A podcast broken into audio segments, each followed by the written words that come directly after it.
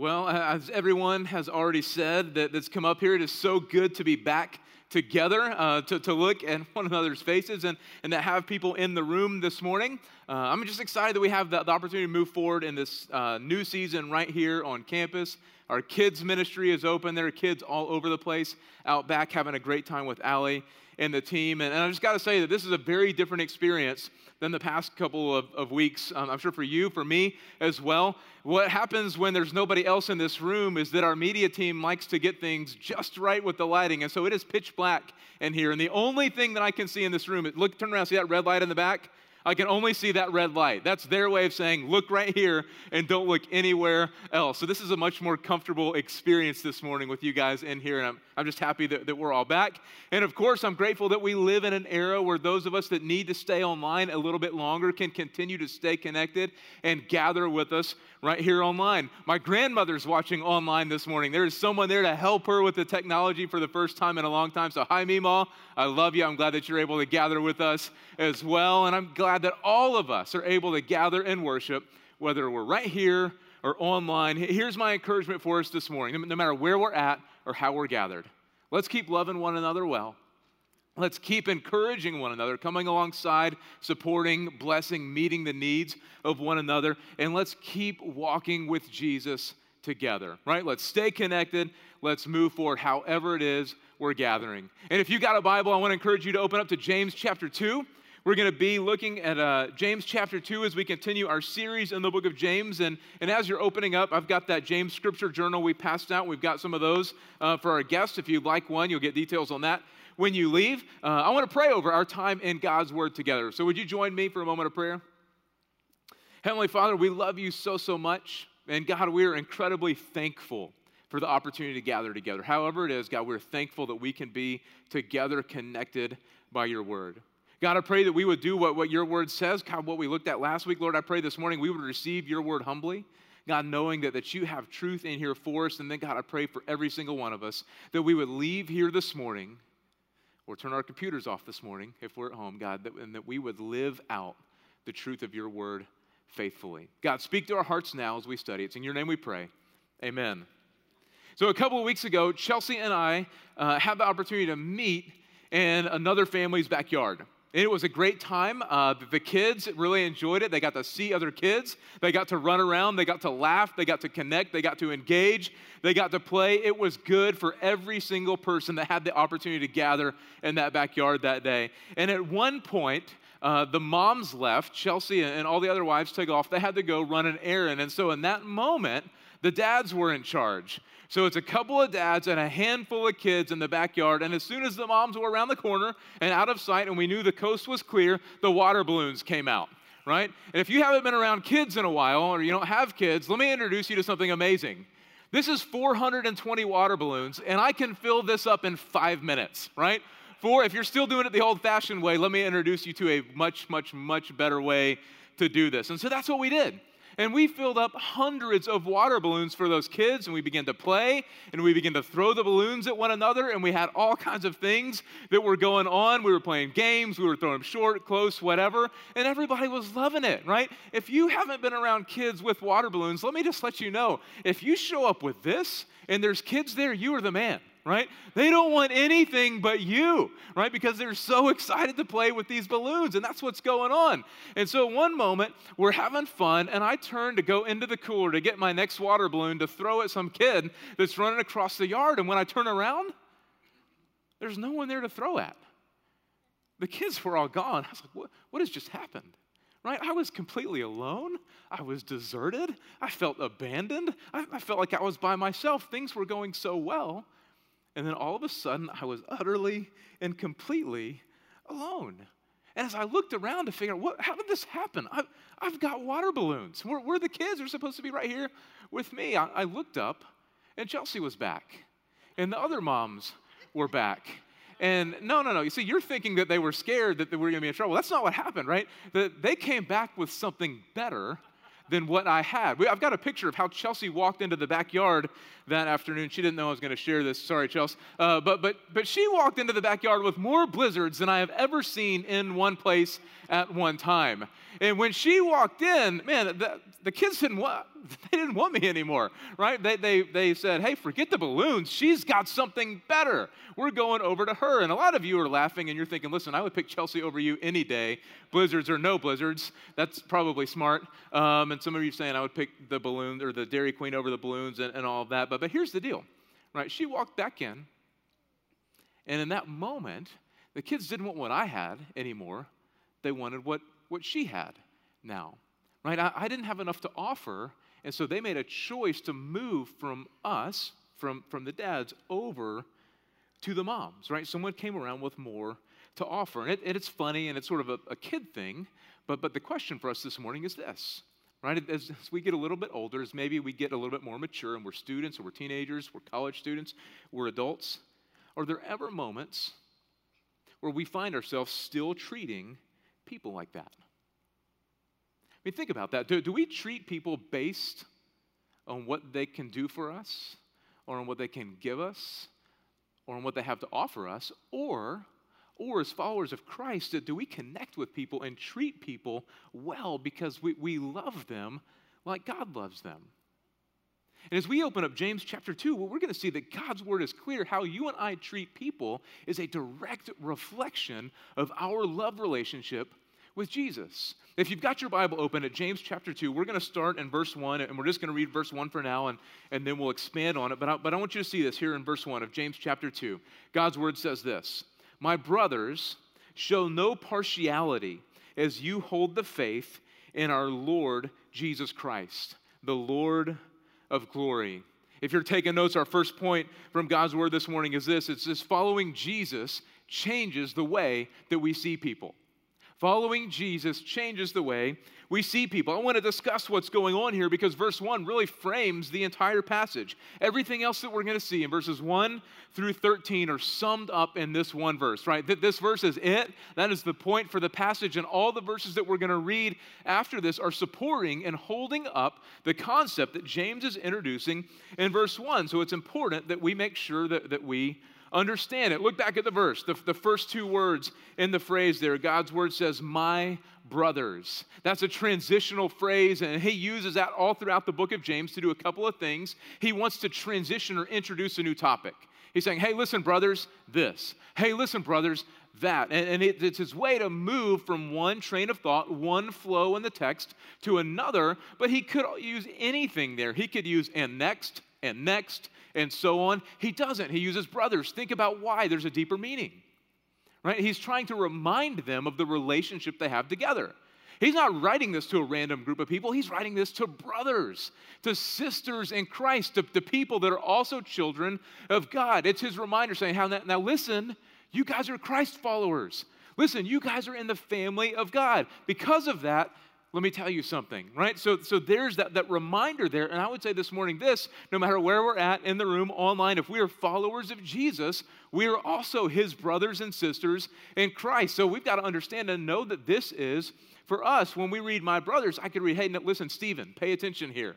And all of us could do that exact same thing, right? So let's keep on going. He says, my brothers, and then he gives the command. He says, show no partiality.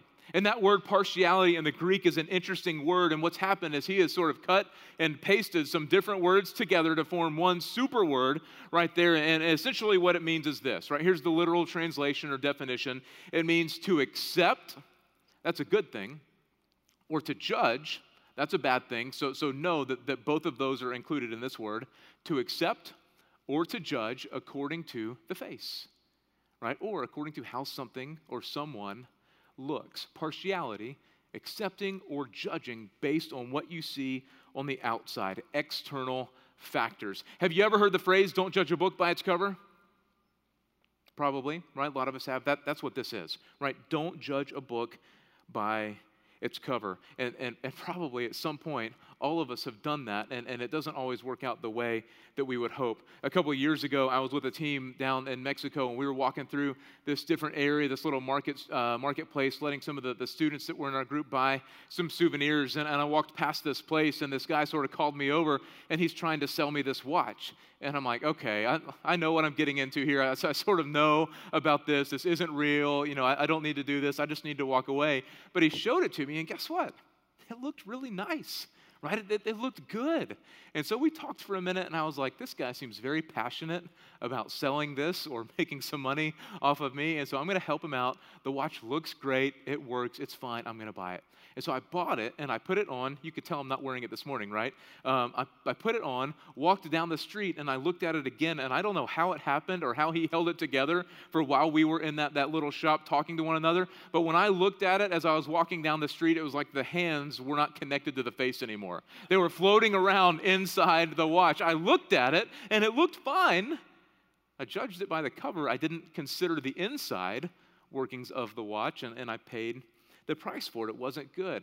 James is saying, My brothers, believers. He's saying, church family in the first century. He's saying, church family that makes up Champion Forest, North Klein. Believers, don't make up your minds about people. Don't make decisions about people. Don't treat people based on how they look. Don't play favorites. That's not our job. Keep going in verse 1. He says, My brothers, church family, don't do this. And the next phrase is pivotal here. He says, As you hold the faith. And so we see right away in verse 1, remember, this is the framework. Everything else supports this. We see right away that a faithful believer, someone that is walking with Jesus, someone that knows Christ, that's walking with Christ, that's in a relationship with Christ, will not judge people based on their outward appearance. We see in James chapter 2 right here that faith and favoritism are completely incompatible. They do not work together, they do not fit together. The question is why? He answers it as we keep reading, right? It's because we shouldn't be giving people glory. If you look back at, at verse 1, church family, don't accept or judge based on external factors, hold fast to Jesus. And then there's this really vivid descriptor of Jesus Jesus Christ, the Lord of glory. It's a reminder for us that, that any glory that we're going to give or ascribe or, or put on anyone or anything else is only reserved for Jesus. Right? That the imagery here is Jesus that's exalted, it's Jesus that's in heaven, it's Jesus in his glory as the only one who deserves glory. And so it's important for us to, to think this through because, because that notion right there of Jesus alone getting the glory is completely different than the way that our world works, right? Think about our world. Sometimes, you might think, oftentimes, our world picks winners and losers. Our world picks people who are going to get honor and people who are not going to get honor. And a lot of times, just like we're going to see in this text in just a second, the rich, the famous, the influential are, are elevated above everyone else. It, it, might sometimes seem like they have different rules, that they have a different playing field. You may have even recently expressed frustration about how this is, right, at one point or another. And, and the reality is that, that we can see this kind of thing playing out in almost every area of life. That's how it was when James wrote this in the first century to the first century church, and oftentimes that's how it is today as well. And so for us, this is a warning and this is a reminder that if we aren't careful, if we aren't careful to think and to treat people the way that God has called us to treat people, we could be guilty of doing things the exact same way as the culture or the world around us. And as we continue to read, starting in verse 2, we're going to see something. James gets very, very specific here because he understands that the temptation to, to ignore the water balloons and to flock to the Dairy Queen is something that's very easy for all of us to begin to slip into. And so he tells a story. And it's a story of, about a church family to reinforce this command of not playing favorites. And that brings us to our second point. It says, the following Jesus changes the way we see people, right? That's everything. That, that's the framing of the passage. Following Jesus changes the way we see people. So, application one don't elevate some people over other people. Look at verse 2. It says, If a man wearing a gold ring and fine clothes comes into your assembly, and a poor man in shabby clothing also comes in, if you pay attention to the one who wears the fine clothing and say, Hey, you come here and sit in a good place, the front row is open for you. Or you say to the poor man, hey, you stand over there. Or even something like, you go and sit down at my feet. Verse 4 says, Have you not then made distinctions among yourselves and become judges with evil thoughts? right? It's easy to see what's going on here in this story. It's only three, three verses. That assembly, more than likely, was a, a family, church family worship gathering just like this, right? They would gather together for times of worship. And it wasn't uncommon, even in that day in the first century, for new people to come in as well, right? New people would come into the gathering. In fact, if new people are coming in to the church family gathering, it means that those that are worshiping, that the church family is doing things the right way. It means that they're loving their neighbors. It means that they're sharing the gospel. It means that they're inviting other people in. That's a good thing for them to do. And, and, by the way, it's a good thing for us to do as well. Let's make sure that we're doing that as a church family, right? Loving our community, sharing the hope of Jesus with the world around us so other people will come in and be added to the family of God, right? That, that's what's happened in James 2. People come in, they're gathered for worship, and I want you to think through it right? Many of you have been here for a long time. You're not new. So I just want you to imagine what it would be like to come in off the street, brand new, right, into this building or into any gathering or setting like this. More than likely, when, when two people would come to our church family, somebody would be in the parking lot. Uh, I saw Brian out there this morning getting things ready to roll. They'd be welcome. They'd be shown a, a great spot to come in.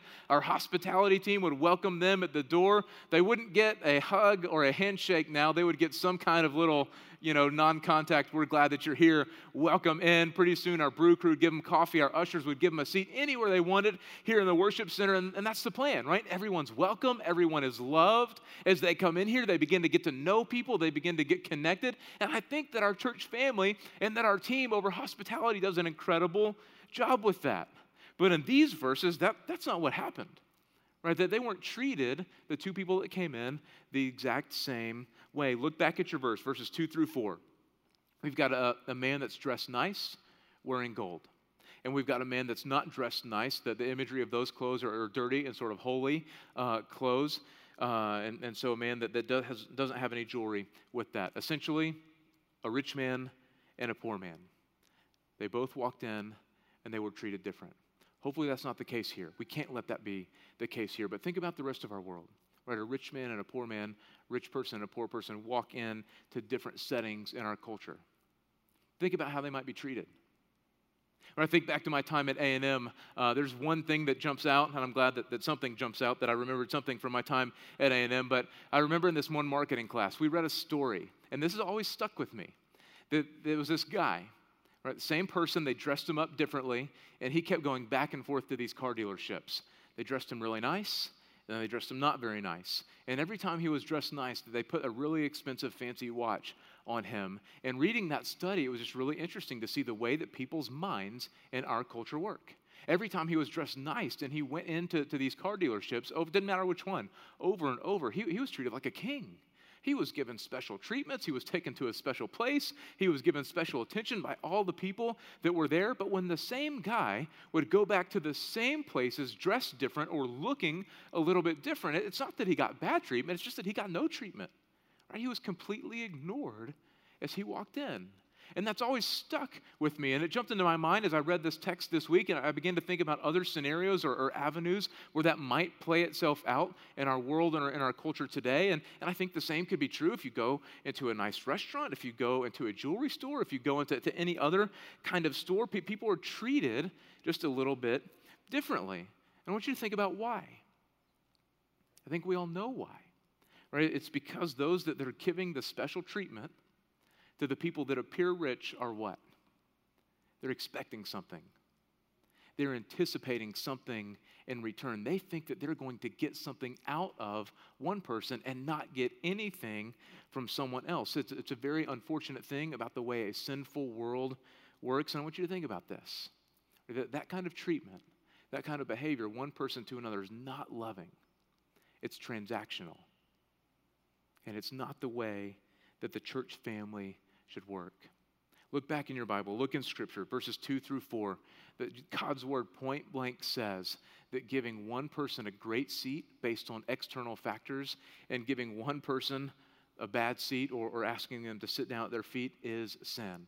It's wrong. It's sin. There's no other way to think about that. When we see this, God's word says in verse 4 that, that we are elevating ourselves to the position of judges, and we certainly know that that's not our role. Listen, these three verses, it, it's a very short example. It's a very short story that is buried in this letter that's written to a church family, but it is a very needed story that's written to the church then. It's a very needed story written to the church family today, right? That the temptation is always there for people to treat one another, to treat new people, to treat anybody we meet based on external factors, based on something that someone might have to offer us, or even based on things as simple as how someone else might make us feel. And God's word tells us that, that that's a completely wrong way to treat other people. Remember that the framework of the passage, following Jesus, changes the way that we treat people. It changes the way that we see people. It changes the way that we love people. And, and this example here, it goes so much further than just rich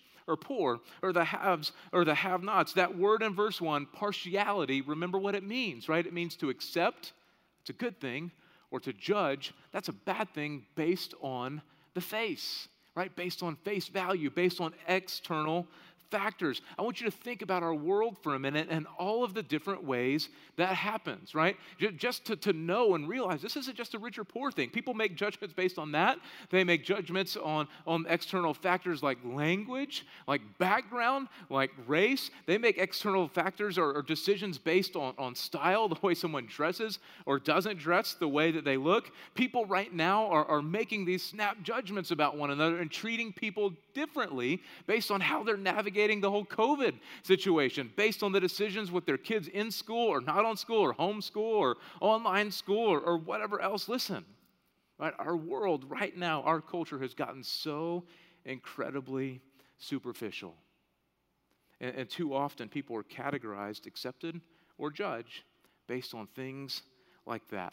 The reason that this text is in here, James chapter 2, verses 1 through 13, the, the reason is here is because if we're not careful, even as followers of Jesus, we, we could slip into this rhythm of seeing people the way the world sees people as this or that, or richer or poor, or any other number of things that I did not just mention. But God's word is clear. Go all the way back to the Old Testament and see that's not how God has called me or you or our church family to act. In Deuteronomy 10 17, the Bible says, God is not partial right? It, we, we pull that all the way forward to James chapter 2. My brothers, don't show partiality. God's not partial, so as the children of God, we also should not be partial. In 1 Samuel chapter 16, verse 7, a famous verse in the Bible, you probably know it, or you can finish the sentence for me. It says, For the Lord sees not as man sees. Man looks at the outward appearance, but the Lord looks at the at the heart.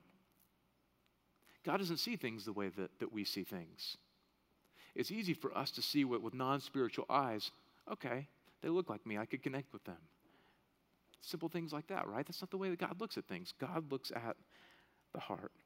And when you and I begin to look at the heart, I want you to think about this with me for a moment. This concept came into my mind this week, and, and I'm still wrestling with this thought. I just want to bring you into to my brain for a second, right? When we look at someone's heart, think for a second about what it is you can see. What can you discover when you look at someone's heart? Giving you a second to think about it. It's sort of a big question, right? What can you discover when you look at someone's heart? We could probably say a lot of things and we could probably drill down on some specific areas, but, but I think when you look at someone's heart, you're going to see one of two things. That's it. Everything else is going to fall under that.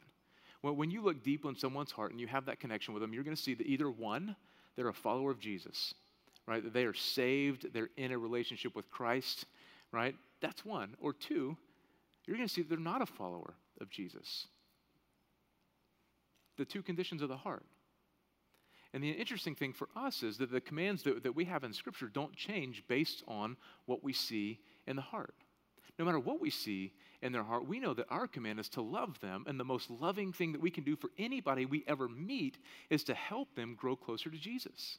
So if we're looking in someone's heart and we say, man, they don't know Jesus, the most loving thing that I can do for them is to help them come to know Jesus, to share the truth of God's word with them, to point them to Christ.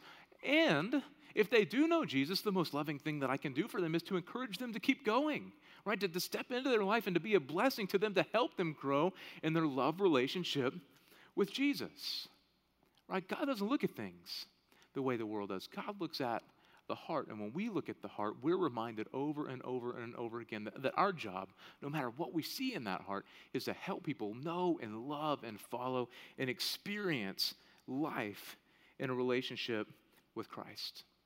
So for us, let's not judge based on external factors. Let's not pick, let's not choose, let's not play favorites. Let's think back to the main point of the passage in verse 1, understanding that following Jesus changes the way we see people. Look at verse 5. It says, Listen, my beloved brothers, has not God chosen those who are poor in the world to be rich in the faith and heirs of the kingdom, which he has promised to those who love him? But you, referencing the story, right? That when they picked and chose, when the people came in, says, But you've dishonored the poor man. Are not the rich the ones who oppress you and the ones who drag you into court? Are they not the ones who blaspheme the honorable name by which you were called? That listen again, this is all argument and support for verse 1, right? Of why we shouldn't play favorites. He makes a theological argument pointing back to verse 1. He says when you read through God's word and you start with scripture in the Old Testament and work it forward, you will see over and over and over again that God has a special heart for the poor that God has a special heart for those that are down and out, for those that are marginalized, for those who have been cast aside by everyone else. God says, They are mine. I'm going to love them and I'm going to take care of them. In fact, in Luke chapter 6, verse 20, Jesus said, Blessed are the poor, right? So for anyone to treat someone bad or to turn them away based on what they think that they have to offer goes directly against the heart of Jesus. Jesus loves, he invests, he cares for those in need, and he tells us to do the same, right? The theological argument. And also in verses six and seven, we see James giving a very practical argument to walk out the truth of Scripture that fit the context of the day they lived in. Essentially, James is saying, listen, like you're, you're elevating the rich person, but think about what a lot of the rich people in your culture and society in Israel in the first century have done to you, right? Many of your problems are caused by the people that you're trying to impress right now. We see examples all throughout the Old Testament Amos, Habakkuk, Malachi, where the wealthy would use the courts and the things at their disposal to take from the poor in the area. In fact, in, in AD 66, there was a four year war in that part of Israel based on behavior just like that. James is saying, for all sorts of reasons, knowing Jesus should change the way that we see and interact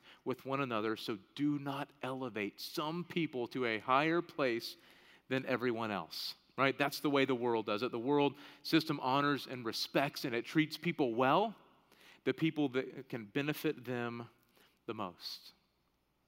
As we think about it, let's just take a second in the, in the middle of our text to examine our hearts and our relationships and just ask ourselves is that how we treat people? Do we treat people based on, on what they can give us? Or do we treat people based on how God has loved us and now called us to love them? Right? When someone walks in to this building, with our church family, when someone walks into your life group, when someone moves in next door, when, when someone gets, gets hired at your, your job and there's in your office, when you sit down that first or second day of school and there's some people in your class, first part of college, your, your roommate, your dorm, what, what, whatever. The question is, what do we do? Right? How do we respond and how do we treat people? Do we greet them and love them and welcome them and show them hospitality and connect with them no matter what because God's called us to and because God loves us? Or do we sit back for a second and wait? And we see them come in and we begin to do this mental evaluation. Okay, right, they're about my age. I could connect with them. I'm going to go talk to them. They dress like me. You know, I'm, I'm going to go talk to them.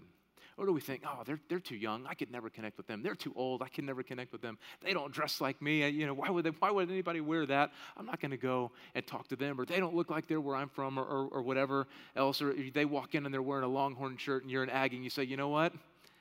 God, I'm willing to do a lot of things, but not that. right? Because that's what we do a lot of times. It's just easy to see with our eyes and not with our heart and to make that snap judgment when we see people. God, God's word here is so clear, right? Don't elevate. Don't elevate some people at the expense of other people. Right? He, he shifts it here. Rather, as followers of Jesus, why don't we just elevate everyone? Right? Let's elevate everyone because of Jesus. Following Jesus changes the way we see people. Point one. The two application points don't elevate some at the expense of others. Rather, let's elevate everyone because of the way that Jesus has treated us, right? It's not about us. It's about us loving people the way that God has loved us. Look at how James wraps up this section. He says, If you really fulfill the royal law according to Scripture, you'll love your neighbor as yourself, and you're doing well. But if you show partiality, you're committing sin, and you're convicted by the law as transgressors. For whoever keeps the whole law but fails at one point has become guilty in all of it. For he who said, Don't commit adultery, also said, Don't murder. If you do not commit adultery, but you too murder, you become a transgressor of the law. Look at verse 12. This is key here. So speak and act as those who are to be judged under the law of liberty.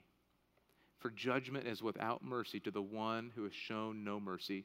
Mercy triumphs over judgment. Look back at verse 12 again. The, the, the, command here is the key as we wrap up. I want you to notice that the, the Greek tense of the verb, speak and act, in verse 12, uh, indicate continuous action, right? That's our command. This is a continual thing. This is not one time when a rich man and a poor man walk into your church. Speak and act lovingly then. it, it is all of life, all of the time. Here's the paraphrase to hopefully help us cap- catch the meaning. He's saying, keep speaking and keep acting as people who know Jesus right? Wherever you're at don't don't stop don't change it up don't act one way when you're gathered with your church family and one way when you're someone else. This verse verse 12 says continue to act all the time as a jesus follower as someone who's not judged by the law but as someone who has freedom who has liberty because of the way that god has loved us in all of our interactions everywhere that we go, with every single person that we meet, if we would remember the love that Jesus has shown us, if we would remember that it was completely undeserved, that it was completely unearned, that we brought nothing to the table when God expressed and showed his love for us, when we remember that, we're going to show that same love to the world around us. Speak and act and live like we know Jesus. When we encounter someone that, that we may consider poor, God's word tells us to speak and act and live and love like we know Jesus. When we encounter someone that, that we might consider rich or different or a different language or that they, they're different race or different decisions or different politics or different whatever, the command is the same speak, act, live, and love like we are people who know Jesus, and it's continuous. Keep on doing it. Don't check the box on this. This is an ongoing, all the time way that we are called to live as followers of Christ. Verse 8, he brings back in that, that reminder to love our neighbors as ourselves, just like Jesus said in Matthew 22 if you love God with all your heart, soul, mind, and strength, and if you love your neighbor as yourself, Jesus says everything else will fall into place. The, the rest will take care of itself, and partiality won't even be a thing in our hearts because we're going to love like Christ. Romans chapter 13, verse 8, I love it. But it says, Owe no one anything except to love one another. When we read this passage, right, in any and all passages throughout God's word, we see that faith always expresses itself through love. So, as a church family, let's make sure that, that that's us. Let's make sure that, that we're loving people people that we know and people that, that we don't know. People that have walked in the, the doors of this building a hundred times before, and people who are making their very first appearance in the middle of our church family. Right, this passage is so simple. James 2, 1, 1 through 13, it's straightforward. There's no crazy explanation or analysis needed to make sure that we get it, but it is a very needed message because this, what we read right here in God's Word, is so very different from the ways of this world. Right, so when we meet people and talk to people, let's make sure that it's not about the water balloons, that it's not about, about the Dairy Queen, that it's not about what they have to offer us. Let's simply meet people and love people the way that Jesus would right? Following Jesus changes the way that we see people. So don't elevate some up here and keep others down there. Rather, let's elevate everybody up here and treat everybody the same, loving them the way that Jesus loves us. It's a great reminder for us in life. It's a great reminder when our church family gathers in this room. It's a great reminder when our life groups meet together. All right, let's make sure that we're welcoming and loving to all. And let's also live this out when we leave here to every person we meet. And we can start by introducing the people that we meet to Jesus. Would you pray with me? Just going to take a moment with our heads bowed, our eyes closed, to, to think, to think about what God's word has to say for us, right? And to think about how we treat people. And as we walk through this, you might have found yourself in this place where you're sort of wrestling a little bit and you're thinking, oh man, you know, sometimes I do that. Or sometimes I treat people based on whether they're like me or not, or what they have to offer or don't offer, uh, you know, any other number of reasons. Let me just encourage you. Right? If, if you're feeling like that this morning, to take a second and say, hey, God, you know what? I, I understand your word this morning. I understand that's not how you've called me as a follower of Jesus to act and to treat other people. God, help me to love people the way that you have loved me. God, help me to be warm, help me to be welcoming, help me to be loving to all, knowing the most loving thing that I can do for anyone I meet is to introduce them to a saving relationship with Christ. And this morning, you might be at a place too where, where you've just heard for the first time how much God loves you. He loves you so much that, that He was willing to give up His Son Jesus for you. He loves you so much that He has called every single person that's a follower of Jesus to love you the way that He loves you. And this morning you're thinking, you know what? If that's how this family is going to act, if that's how this family is called to be, I want to be a part of it. You might be thinking this morning that, and if, if that's you, I want to encourage you to place your faith and trust in Christ, to become a part of the family of God. If you're watching online this morning and that's you, and you know, you know what? Man, it's time for me to trust in Jesus. You can text your name to the number that's on the screen, and we will call you and walk with you through God's Word and show you what it means to trust Him and to be a part of the family of God. Or maybe you're in here the first time and you're hearing about Jesus and you want to be a part of this church, you want to be baptized, you want to trust in Jesus alone for salvation. Right when we're done after this last worship song, we're going to have people over here by our baptistry. They just want to talk with you. Right? So feel free to, to join us up front and to say, hey, you know what? This is what God's doing in my heart this morning. We would love to walk through that with you. Let's make sure that as followers of Jesus, we see people the way Jesus sees people. Let's love the way that Jesus loves. Let's be a family that follows the model of God's word. God, we love you and we trust you. We thank you for your word. And God, I pray that, that you would work on my heart, that you would work on the hearts of everyone in this room and thinking about this passage this morning. God, help us to do what you've called us to do, to receive your word humbly and to live it out faithfully. It's in your name we pray.